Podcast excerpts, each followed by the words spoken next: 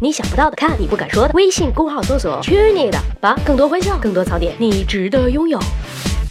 十万个为什么？熟悉三爷的朋友应该都知道，我对洗袜子，或者简单的说，我对袜子这种东西有一种特殊的情节。是的，我们今天的话题又要从袜子开始切入。大家在平常的生活中有没有这样的经历？脱袜子的时候，明明知道味道不是那么令人愉悦，但脱下来以后都会习惯性的放在鼻子旁边闻一闻，联想你们自己的亲身经历就好，不要想我，因为人家我根本就不是那个样子喽。呵呵呵呵呵呵呵。然后你知道吗？上上上个周末，一个名叫 Trudy 的诗花，尸体的诗，花朵的花，在加州大学植物园开放了。超过一千人排队体验它奇臭无比的味道。这朵巨大的花闻起来像腐鱼、污水和尸体的混合味儿。原本是为了吸引苍蝇的，不过没想到竟然吸引到了大量的游客。那么问题来了，人们为什么想要闻臭的东西呢？都他妈脑子有泡是吗？呃，行吧。科学的讲，这种行为称为良性自虐。早在二零一三年，心理学家就做过类似的实验，他们找到了二十九种人们逻辑上不应该喜欢，但实际上却很享受的活动，比如看恐怖片、吃辣椒、做推拿，还有一些就比较恶心，比如挤痘痘或者是看医疗展览。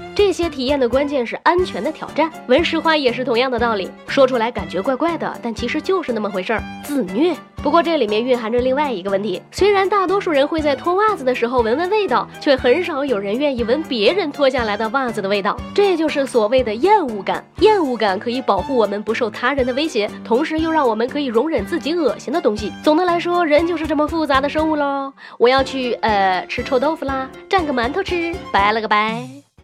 让我们彼此相爱，为民除害。